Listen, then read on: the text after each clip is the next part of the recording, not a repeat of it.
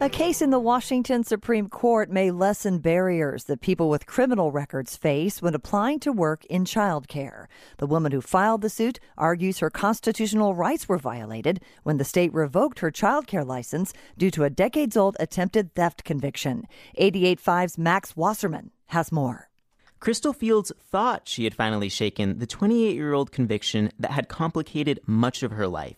She escaped homelessness, overcame addiction, and found her dream job working in early child care. But that past continues to haunt her. One day in twenty sixteen, she was removed from the Seattle Daycare Center where she worked. The Department of Early Learning had deemed her unfit to work with children because of her criminal record. Very rare does everyone get a job where they love their boss, the job, and everything in their job. I loved my job. So they snatched my joy away when they snatched me out of that class.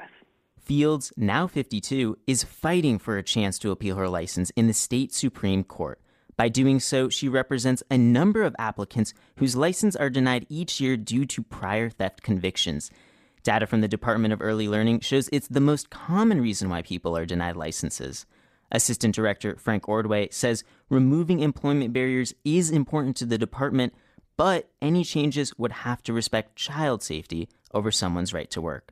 In any case, it's hard to say how the court will lean. Last year, they ruled one woman named Tara Simmons had the right to apply to the state bar despite a criminal history. Their justification? Someone's past does not dictate their future. Whether that applies to the current case remains to be seen, as the court is expected to release a decision in the coming months. Max Wasserman, eighty-eight five News.